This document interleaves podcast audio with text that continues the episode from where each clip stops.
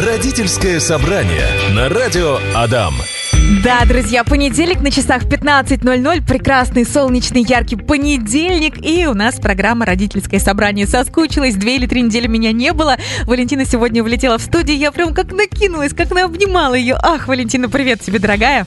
Добрый день, добрый день. Валентина Ермакова, наш психолог, детский, возрастковый, взрослый, подростковый, гештальт-терапевт, мама 2 взрослых сыновей, практикующий психолог, человек, который всегда поможет найти вам ответы на ваши самые важные, волнующие вас вопросы. И сегодня здесь она для того, чтобы помочь вам найти гармонию, ответить на ваши вопросы. Тема у нас сегодня какая? Сегодня, 4 октября, отмечается Всемирный день животных. Вроде бы так это звучит, сейчас я еще раз проверю. Да, Всемирный день животных, поэтому будем обсуждать тему детей и животных. Дети же очень привязаны к пушистым. Я помню, мелкая была, боже, кого только домой не тащила. У меня дома были крысы, мыши, хомяки, собаки, кошки. Я даже, по-моему, стрижей домой приносила, пыталась их постоянно откачать после какой-нибудь грозы, но не выходила. Любим мы животных, конечно. А что делать, если, например, мама за, а папа такой сказал: нет, или я, или собака? Ну, конечно, собака, но папе так сразу и не скажешь. Вот. А что мы будем сегодня обсуждать? Все, что связано с детьми и животными. Вообще замечательный день. Животные — это наши друзья, и мы с ними в одном, так скажем, мире живем. И очень важно, действительно, наверное, видеть животных, и на примере отношения к животным можно решить много задач по развитию ребенка, по воспитанию ребенка и, конечно, по созданию эмоционального фона. А вот вопрос разногласий, брать домашнее животное или нет, он часто возникает во многих семьях. Поэтому можно сегодня это обсудить и поговорить. Я что, так и проживу всю жизнь без собаки? Это про меня. Но всем же хочется прийти, поиграть, за хвост потаскать. Нет, это нельзя. За щеки. Как влияет домашний питомец на ребенка? Вот начнем с этого вопроса, который нам присылают наши слушатели. Действительно, влияние домашних животных огромное на развитие ребенка. Есть такая фраза: животные созданы для того, чтобы отогревать наши черствые, холодные, замерзшие сердца. Вот приходишь ты домой, она хвостиком виляет, вот это вот, и сразу же прекрасна жизнь, да? Вообще замечательные слова, это действительно нас отогревают они. Но бывает так, что животные ведь совершенно разные по эмоциональному характеру, и все чаще и чаще сегодня у нас в эфире звучит именно о собаках. Действительно, собака, наверное, самый такой вид прекрасных животных, который и преданный, и тебя, безусловно, принимает и любит, но это, наверное, самый вид трудно ухаживаемый животный. Его нужно содержать, обучать, и важно понимать, брать на себя ответственность. Практически это член семьи, который предан нам настолько, что бывает сложно. Вот честно, когда у нас решался вопрос, заводить собаку или нет, я однозначно говорила нет, потому что для меня тяжело переносить вот этот взгляд, преданный взгляд, печальный взгляд собак. Кошка – это немножко иное животное. Надо, рыжая морда. Она такая самодостаточная. Кошка, которая гуляет сама по себе. Она свободна, способна оставаться дома одна и при этом чувствует себя прекрасно. И вот здесь, когда вы выбираете, какое же домашнее животное вы бы хотели приобрести для развития. Надо начать с чего-то, наверное, маленького. То есть вот ребенок говорит: я хочу завести себе животное. Сразу начинает: я хочу себе собаку. А родители должны, наверное, предложить: давай мы посмотрим, как ты справишься с хомячком, если будешь ухаживать, менять там наполнитель и так далее, что у него там опилки, кормить, то постепенно будем вот это вот зверье увеличивать. Ну, такой, да, аргумент, он действительно имеет место быть. Но прежде всего, наверное, кто в доме хозяин? Это родители. И в любом случае, прихоть ребенка, она есть, и это уже здорово, что у него есть потребность, да, и он заявляет. Но родители, прежде всего, должны почувствовать себя, насколько они смогут подстраховать своего ребенка, который не справится. И ведь мы с вами, если заводим даже хомячка... Насколько мама сможет ухаживать за папой, за сыном, да еще и за собакой. За хомячком. Поэтому здесь нужно взвесить свои возможности. Ну и очень много вопросов, которые нам могут подсказать, можем ли мы вообще завести то или иное животное. И выбирать именно маленькое или большое, ну, я думаю, не совсем правильно. Если вся семья готова и у всех много энергии и интереса, пожалуйста, берете собаку и берем ту породу, которая соответствует нашему настроению, характеру, темпераменту. Ну а правильно, если же не было опыта у родителей, ухаживании, содержании, воспитании домашних животных, то, может быть, взять более такой сдержанный вид животное, которое не проявляет много эмоций. Ну, например, у нас вот красноухие черепахи. Угу. Кусачие. Ну, если палец не совать, то она не кусает. А хочется. Хочется. Но вообще тоже очень интересно наблюдать за ними. И дети ухаживают. И, кстати, я вот сегодня сейчас сижу, считаю, нашим черепахам уже 19 лет. Это был тоже подарок младшему сыну. Представляете, 19 лет уже черепахи живут у нас. Слушай, если рассмотреть такой вариант, ребенок вот трясет родителей, маму, папу, хочу собаку, не хочу кошку, не хочу хомяка, вот прям собаку хочу, друга хочу. Но все переживают и знают, что, например, ребенок, ну, такой лентяй, да, в комнате не припирается, куда уж там до собаки. Если взять у кого-то на неделю или на две собаку, порепетировать, как он будет гулять, кормить, ухаживать? Вот здесь я, наверное, не соглашусь и категорически скажу нет. Что значит порепетировать, взять чью-то домашнее животное? Это, знаете, это так звучит, как будто бы вот возьмите у кого-нибудь ребенка и попробуйте с ним. Ну, ребенок это одно, а собака, ну, допустим, кто-то уехал на юг, нужно присмотреть за псом. Да, вот в таком случае, то есть ставим себе задачу не то, чтобы взять и порепетировать, и посмотреть, а потом отдать. Потому что ведь животные, они очень, вот собаки как раз, они эмоционально сильно переживают потерю своего хозяина. Ну, то есть ждем, когда кто-то из соседей или друзей уедет на юг и берем присмотреть себе питомца. Можно договориться. Первое. Второе. Конечно, предлагается и выход. Сейчас очень много разных таких, да, организаций, как кота-кафе или какие-то приемники, куда вы с ребенком можете ходить периодически, договариваясь, да, ну и привносить какую-то свою лепту по уходу за животным, по выгулу, по кормлению. То есть не приводить животное в дом сразу, а посмотреть, как вообще у ребенка сохраняется этот интерес или нет его у него совершенно. Это была такая сиюминутная, да, фантазия или желание. Здесь еще мы что делаем? Мы воспитываем у ребенка наблюдательность. Причем и сами наблюдаем за своим ребенком. Это то же самое, когда наш ребенок увидел цветок и кричит, показывая пальчиком, мама сразу срывает этот цветочек. И здесь что? Мы показываем своим поведением, что можно что-то надломить, можно взять власть над живым организмом. Растения, конечно, не будут кусаться, царапаться, они промолчат. Но это именно поведение взрослых, когда мы срываем листочек, ломаем ветку или срываем цветок, тем самым мы показываем, что, в принципе, этого же много, и можно сломать, и тогда у ребенка не формируется чуткость, эмпатия, сочувствие. А вот если в этот момент, когда у него вдруг возникло желание там посмотреть или завести собаку, то нам надо, наверное, попробовать создать ему условия такие достаточно длительные, чтобы он походил, как вы говорите, да, поухаживать за чьим-то домашним животным. И вот здесь вы увидите, удовлетворил он свою потребность сиюминутную, или все-таки у него сформирована эта потребность в заботе о другом. Угу. Валентина, такой вопрос пишут наши слушатели. Пока нет возможности завести питомца, именно средств. То есть это, особенно если заводят породистую собаку, это большие средства и на тренера, кинологи, да? Кинологи. И на корм хороший, да и вообще. То есть у родителей, ну или у мамы пока не хватает средств на это. Как объяснить ребенку вот именно такой подход? Ну, честно, здесь вот звучит не про средства, мне кажется, вопрос родительских возможностей финансовых, потому что можно взять собаку или кошку из передержки, с приюта, и можно взять не таких породистых, которые действительно требуют определенных кормов, условий содержания, температурного режима. Можно взять ведь просто, да, домашнее животное, которое вот люди приручали просто тысячи лет. Просто бобика. И опять же вопрос, это про ответственность родителей. Здесь ведь родители не готовы. Не готовы, поэтому и у них как такой аппетит сразу взять такой ценную породу, которой нужно много внимания. А если вопрос воспитания ребенка, если вопрос передачи ценностей ребенка, если это вопрос эмоционального состояния внутри семьи, то можно взять просто действительно, да, из передержки. И это будет большой шаг в воспитании доброты, любви к животным. И это пример взрослого своему ребенку.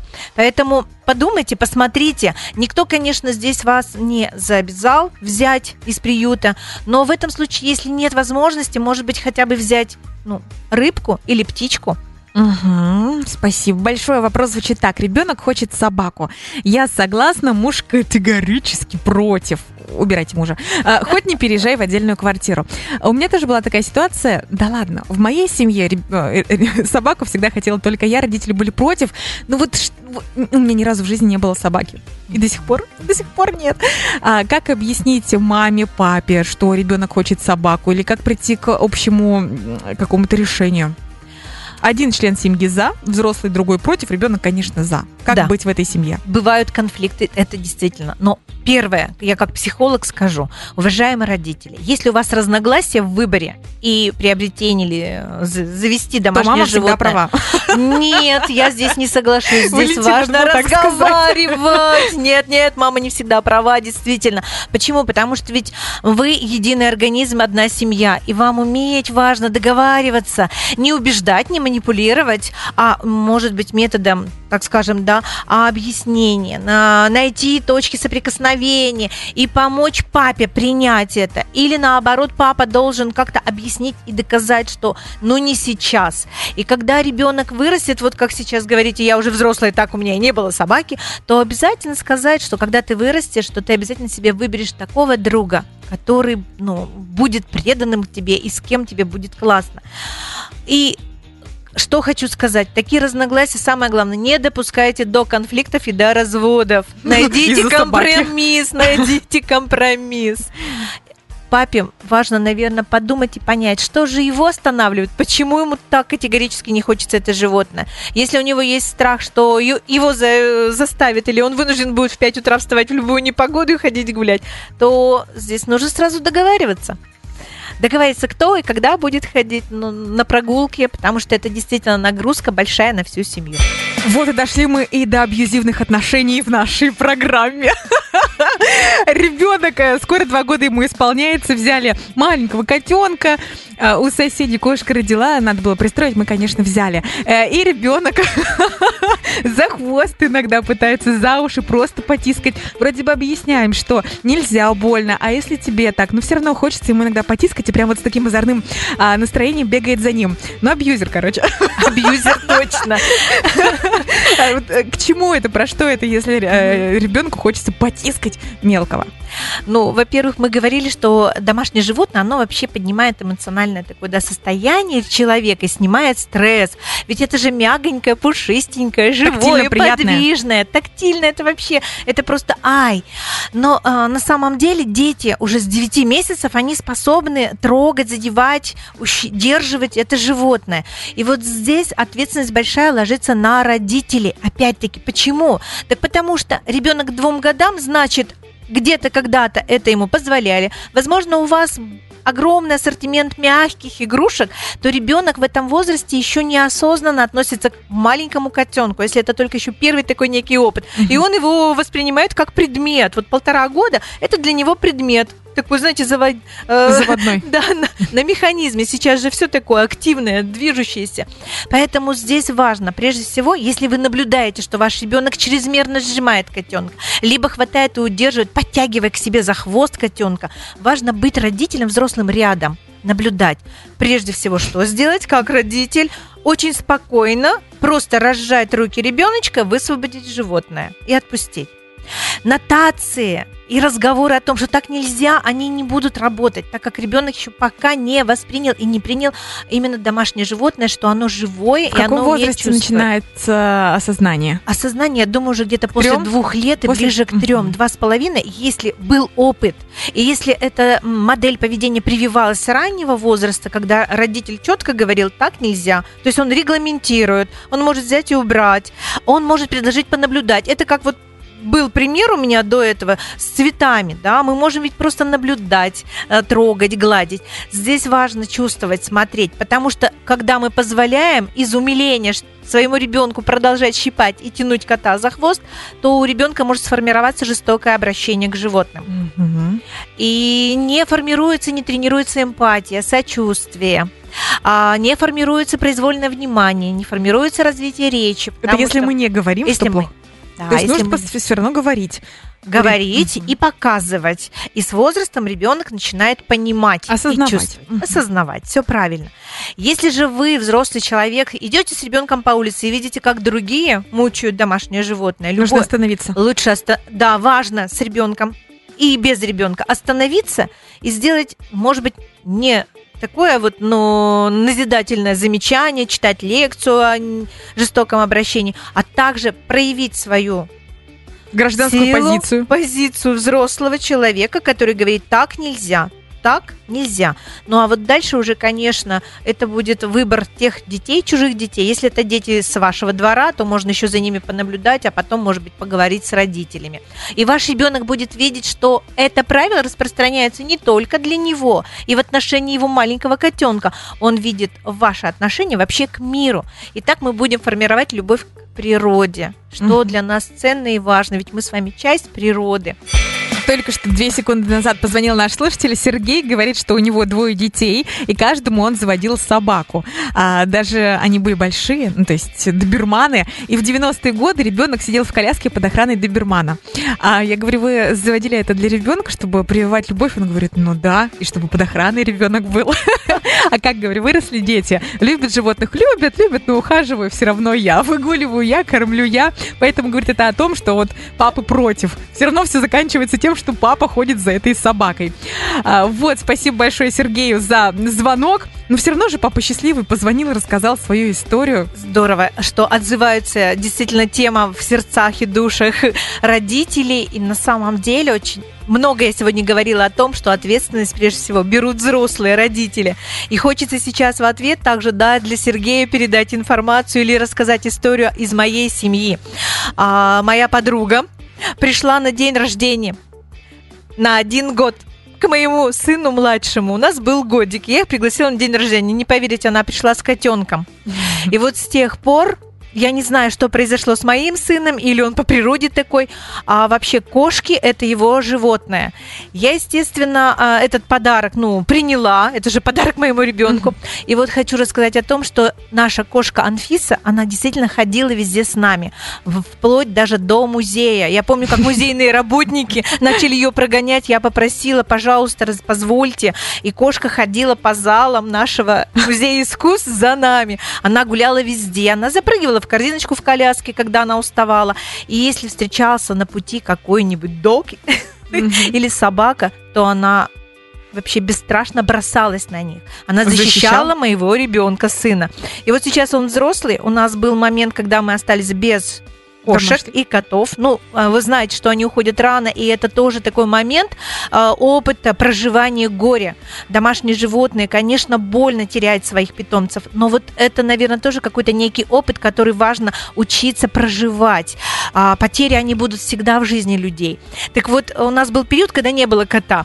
Мой ребенок, уже будучи взрослым молодым человеком, сказал: мам, я все равно заведу себе кошку. Не поверите, он из передержки как раз принес точно такой же породы. Простая кошка, 3-цветная, такая страшненькая. Я вначале вообще так переживала, так не хотелось мне, потому что это больно, когда они уходят из жизни.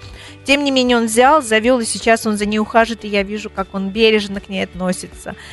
Покупает все самое лучшее. Водит ее к ветеринарным врачам. Поэтому, родители, это прекрасный опыт. И вы своим поведением показываете своим детям отношение к миру, к природе и друг к другу. Вопрос про то, если ребенок хочет домашнего питомца, но у него аллергия. Как тут же позвонила наша слушательница Елена. Сейчас она едет в машине. Говорит, что, во-первых, для вас, водители, 10 лет октября в сторону Пушкинской стоит от гастронома. Там большая пробка. Она свернула и рассказала нам в тему небольшой рассказ. У нее кошки были всякие разные, дорогущие, и под капотом находили. Говорит, что вот у нее интересно, на котов есть аллергия, на кошек нет, на сфинкса нет. Интересное такое наблюдение, поэтому если у вашего ребенка наблюдается аллергия, нужно, наверное, сдать на аллергены и посмотреть, может быть, и не ко всем породам есть эти реакции. Вопрос такой звучит. Вопрос тебе задаю, Валентина. У ребенка аллергия на кошку, но он мечтает. Каждый раз в гостях от кошек не отходит. Короткие встречи с пушистым ничего, но вот длительные встречи, сразу слезы, нос заложен. Как тут быть? Пробовали вести речь про других животных? Нет, нужна ребенку именно кошка. Смотрите, действительно, аллергия – это один из показателей, противопоказаний заводить домашнее животное, вызывающее аллергию. И вот уже нам Елена подсказала, мы тоже про это думали. Что, например, на котов есть, а на кошек нет? На кошек может не быть аллергии. И еще гладкошерстные или короткошерстные, или вообще бесшерстные сфинксы, они, возможно, будут уместны для вашего ребенка. Но насколько ему захочется гладить такое животное? Смотрите. Да. Дискриминация, Валентина. Ну, не знаю, захочется ему гладить или нет. Ведь мы же не знаем, в чем его потребность. Может, он как раз и получает тактильное, да, удовлетворение. Поэтому что можно делать? Я думаю, может быть, предложить кролика. Мне кажется, такая хорошая альтернатива — кролики. Он очень похож на кошечку, котенка. Но живет очень мало. Мало живет. И зубы надо подпиливать. Ой-ой-ой. Действительно, здесь много вопросов, и каждый родитель может найти, да, альтернативу. Может быть, тогда купить игрушку с таким мехом, напоминающим котенка. Посмотрите, найдите, но важно убеждать своего ребенка и находить действительно компромисс. Потому что любое животное, оно дает очень много радости, тепла, оно дает энергии, оно снимает напряжение. Ребенок учится заботиться. Он учится коммуницировать, развивается речь. Кроме того, замкнутые дети становятся более уверенными, открытыми. Они начинают общаться с животными, играя, выстраивая для них домики, заботу. Эгоцентрированные, те, которые только я, и мне, они начинают делиться добротой, теплотой, уходом, в конце концов. Ну, а гиперактивные, подвижные, импульсивные дети, они становятся более замедленными, потому что мы создаем условия наблюдения. А купите-ка, знаете что, сейчас очень модно заводить семьи муравьев. Наблюдать за тем, наблюдать за тем, как они строят свое жилище. Это же вообще, наверное, фантастика. Я вот еще ни разу не видела. Хочется посмотреть. Так что, дорогие родители, огромное количество разных возможностей. Проявите интерес и создайте своему ребенку. А вдруг действительно, ему и не котенок, а ему важен вот этот пушистый мягкий комочек с глазками, подвижный. Может быть, это будет морская свинка, хомяк. Или хомячок, или это может быть кролик. Валентина, спасибо тебе большое за твои ответы, за то, что здесь ты отвечаешь, помогаешь, светишься. Валентина Ермакова, психолог, детский, взрослый, подростковый, гештальт-терапевт, мама 2 взрослых сыновей. До следующего понедельника. До следующего понедельника. Огромное всем спасибо. Пока. Родительское собрание на радио Адам.